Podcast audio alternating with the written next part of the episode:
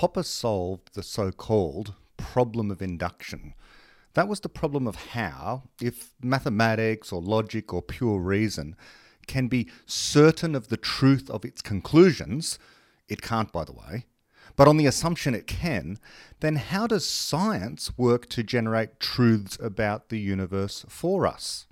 After all, it can't be like mathematics where you just begin with axioms you are absolutely certain of and derive conclusions that you're absolutely certain of. The whole point of science is to go out into the world and investigate what is absolutely true on this view. So, it is said, surely it's a process of repeated observation. And presuming the more observations you repeatedly see, the more certain or closer to true or confident you can become. But the problem is how, then, can we be justified in thinking we are close to truth or closer to truth with these repeated observations? It was the philosopher David Hume who raised this so called problem of induction in the 18th century, and philosophers still, bizarrely, today worry about it. That worry being, how can we be justified, given our repeated set of observations, say that the sun has always risen in the past, that we can conclude it is true to say it will therefore rise tomorrow? I say it's bizarre because the problem has been solved. And basically, it's not a problem at all. Repeated observations is not what science is about, nor ever has been about. Popper first best addressed this and solved it. In many places, including, for example, his first book, The Logic of Scientific Discovery, but the most succinct explanation that I've found, my favourite one, is here in this book, Objective Knowledge, it's right there in chapter one. It refutes inductivism and justificationism. It refutes, therefore, the modern incarnations of this kind of inductivist view of the world, which is called Bayesian epistemology, or just Bayesianism. That's an old idea, rather like creationism, which these days goes by the repackaged name intelligent design, or, you know, Marxism, which is now repackaged to be called socialism, or even in some moods, wokeism. It's all the same, similar set of misconceptions, just being repackaged and rebranded. And so here we have inductivism being called Bayesianism. But the problem with inductivism or Bayesianism is that in science, like elsewhere in fact, we are not actually after justifications that our predictions will continue off into the infinite future, or that they probably will. What science is about, on Popper's view, are testable theories. But not only that, he is keenly interested in explanations. And that word explanation comes up again and again in his work. There's a chapter in here titled The Aim of Science. And in it, Popper says explicitly, on the first page of that chapter, in fact, and I'll quote Popper writes, I suggest that it is the aim of science to find satisfactory explanations of whatever strikes us as being in need of an explanation. By an explanation, or a causal explanation, is meant a set of statements by which one describes the state of affairs to be explained, while the others, the explanatory statements, form the explanation in the narrower sense of the word. And so he goes on for an entire chapter, and throughout this book, about explanations. Popper was not only about testability. In The Fabric of Reality, David Deutsch sharpens this up still further and clarifies what Popper has said. Any crank with a prophecy about how the world will end next Tuesday has an experimentally testable, falsifiable theory, but that's not enough. That is not Popperian, despite what prominent scientists and philosophers say about Popper. Popper's philosophy is not primarily about falsification, any more than Einstein's physics is about the speed of light.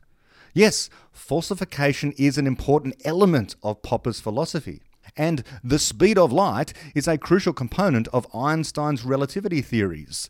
But to think that is all and everything is wrong.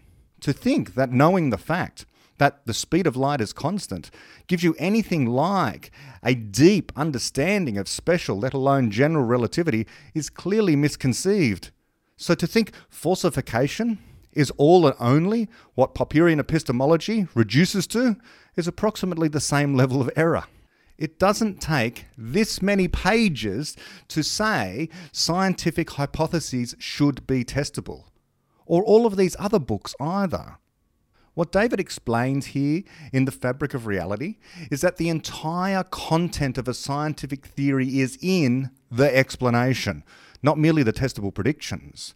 For example, and this is from The Fabric of Reality, a random person who claims eating one kilogram of grass cures your common cold has a testable theory, but you should not test it. No one should. No one will. You can reject it on the basis it is explanationless. There's no explanation accompanying that prediction. Eat the one kilogram of grass and your common cold will be cured. For more on that, read the book or listen to my podcast with Naval that you can find here. Hence, some of the additional work that David has done here. Unlike other popular science books that you might see behind me, or other popular books about science or related matters like religion written by scientists, we find something different in the beginning of infinity. It seems to me new discoveries being explained. It's not merely a summary of our existing knowledge, even our existing cutting edge knowledge, as exciting as that all might be, but rather it contains some new contributions to epistemology how knowledge works. As I said to David about this when we spoke, the first time this seems to crop up actually is in chapter one, The Reach of Explanations. And there we get the concept of good explanations. Good explanations being actual explanations that account for what is out there in the world and how it works, that are hard to vary. These hard to vary explanations. Now, I'm convinced and most people who hear about it become convinced over time. But I think there's a lot of people who think, well, science, isn't it just about testable theories? Why isn't testable theories enough? So there was a lot about explanations even in my first book.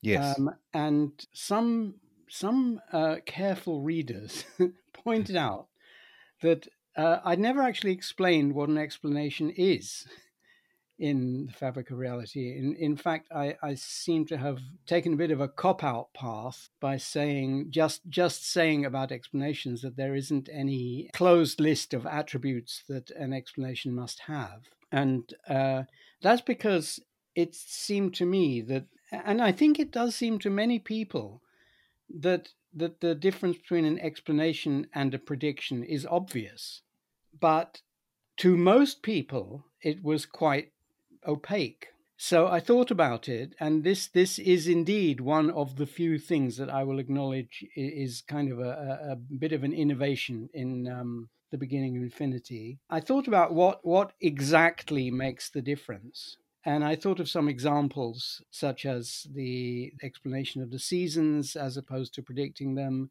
and then I, I think that the example that I like best, although again not everyone does, is the example of the the conjurer, yes. where where you go in and you you go in to see this conjuring performance, and you see some cups and balls, and uh, the conjurer puts the the the ball under the cup, and after a while, you begin to predict that the, the, the cup where he puts the ball under is not going to be the one where it ends up. But that and doesn't so mean you can, you can explain what's going on in the trick. Yeah, so yeah, exactly. So you, you can predict quite confidently that the ball isn't there, and there you are. It's vindicated. He, he uh, but that's not what you mean by how is the trick done. What what you what you mean is what has happened to bring about the thing you saw. And so you're not asking for an account of the thing you saw, even a perfect prediction of the thing you saw.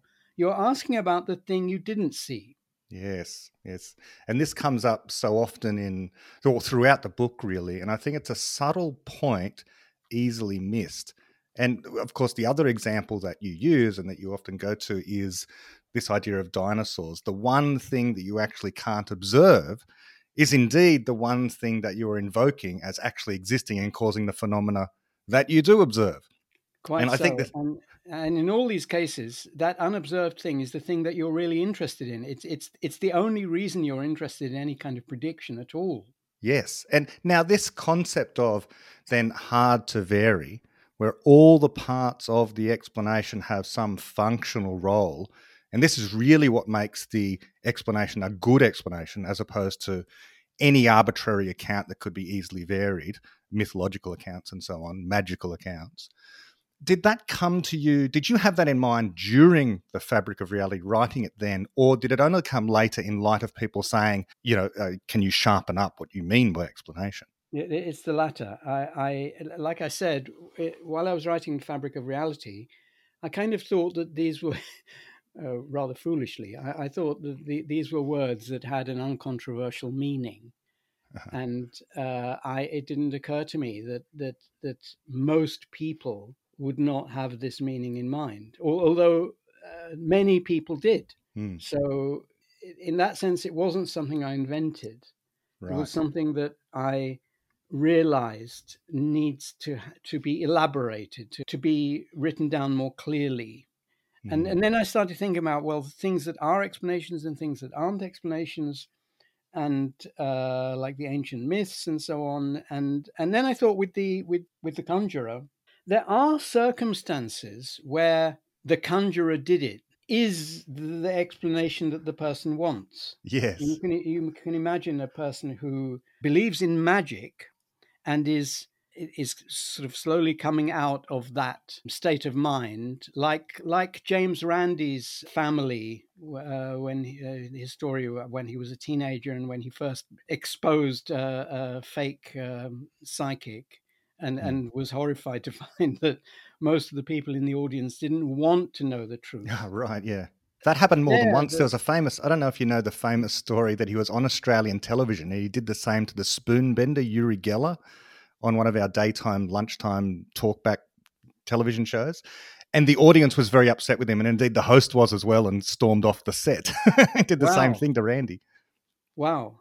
Right. It's about all this stuff that you're going to prove. You go against a lady like Doris Stokes who never harmed anybody in her whole life, and you call her a charlatan and a fake. You know you a great said, deal about it. Yes, I do. You said that she was a liar on the no, radio. You called her a liar. No. And that woman wouldn't no, lie to anybody. And I don't know whether she's right or wrong, I but she wouldn't lie to anybody. And we're going for a commercial break, and you can piss That's off. We'll be back with Diana Trapp. So there, there you have it. I mean, that that anger would happen I suppose, whether or not he revealed how he did it, it, it was the fact that he, he was revealing that he did do it that was the thing that angered them. And that, that was the relevant explanation in context. Mm. So it's so that's why I have to say it's an explanation is hard to vary while still solving the problem that it purports to solve. Yes. Which might be different for different people as well in the same situation. Different for different people in the same situation. This implies that problems are parochial, which means they are in a time and a place. They don't exist forever in all places and always. Often, the highly parochial nature of a problem situation is very specific for a certain individual. What works for you might not work for me. Medicine's a great example of this. Some treatments work for some people, but not for others, even if they are very similar people with the same disease. But good explanations are not just about science. Science just happens to be a neat and relatively clean and easy way to speak about this whole area of epistemology. It is especially when we consider the physical sciences, and physics in particular, when compared to so many other areas, because in science, in physics, it is highly precise and rich with actual knowledge. And of course, we can do experiments, especially crucial experiments. We can more easily compare competing theories, although indeed we rarely have competing theories, so we can actually notice when there exists a good explanation and when there does not. But the concept of good, hard to vary explanations, reaches into all areas that we're interested in history, art, morality, psychology, meditation practice, business, economics, philosophy, and of course, one's own personal life. It's rather often we lack good explanations, but this is, of course, the point. We should be seeking them. Happily, we can because problems are soluble, and we are, all of us, creative. That is our defining characteristic, after all.